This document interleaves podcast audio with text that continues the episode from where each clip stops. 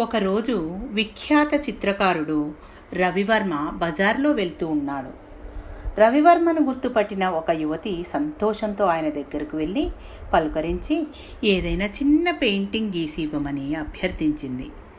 బజార్లో పెయింటింగ్ ఎలా చిత్రిస్తారు? మరోసారి కలిసినప్పుడు తప్పక చిత్రాన్ని వేసి ఇస్తాను అన్నా కూడా ఆ యువతి మొండిగా మారాం చేసేసరికి ఒక పేపర్పై అప్పటికప్పుడు చిత్రాన్ని చిత్రించి ఇచ్చేశాడు. ఇస్తూ ఇస్తూ నవ్వుతూ అన్నాడు. దీని విలువ కోటి రూపాయలు. జాగ్రత్తగా కాపాడుకో. ఆ యువతి ఆశ్చర్యంగా పెయింటింగ్ వంక చూస్తూ ఉండిపోయింది. మరుసటి రోజు ప్రముఖ చిత్రకారుల చిత్రాలు అమ్మే వ్యక్తిని కలిసి ఈ రవివర్మ చిత్రాన్ని అమ్మితే ఎంత ధరకు అమ్ముడుపోతుందని వాకప్ చేసింది. ఆయన కూడా రవివర్మ చెప్పినట్టే చెప్పేసరికి నోట మాట రాక మళ్ళీ రవివర్మ గారిని కలవడానికి వెళ్ళింది. రవివర్మని కలిసి ఇలా అంది. మీరు పది నిమిషాలలో చిత్రించిన చిత్రానికి ఇంత విలువ ఉంటుందని అనుకోలేదు.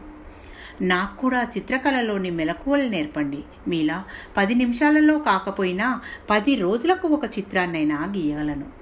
రవివర్మ నవ్వుతూ అన్నాడు అమ్మాయి నీకు పది నిమిషాల్లో చిత్రాన్ని గీసి ఇచ్చాను. నిజమే దీని వెనకాల నా ముప్పై సంవత్సరాల కఠోర సాధన ఉంది. నువ్వు నీ ముప్పై సంవత్సరాలు ఈ కళ కోసం త్యాగం చేయగలిగితే నాలా తయారవగలవు. ఆ యువతి నోట మాట రాక అలాగే చూస్తూ ఉండిపోయింది.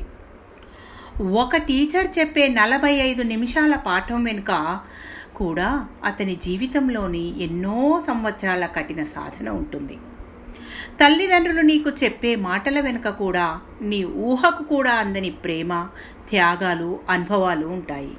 అలాగే ఒక బ్రహ్మజ్ఞాని ఎదురుగా నీవు కొన్ని నిమిషాలు కూర్చుంటే నీ జీవితమే మారిపోతుంది.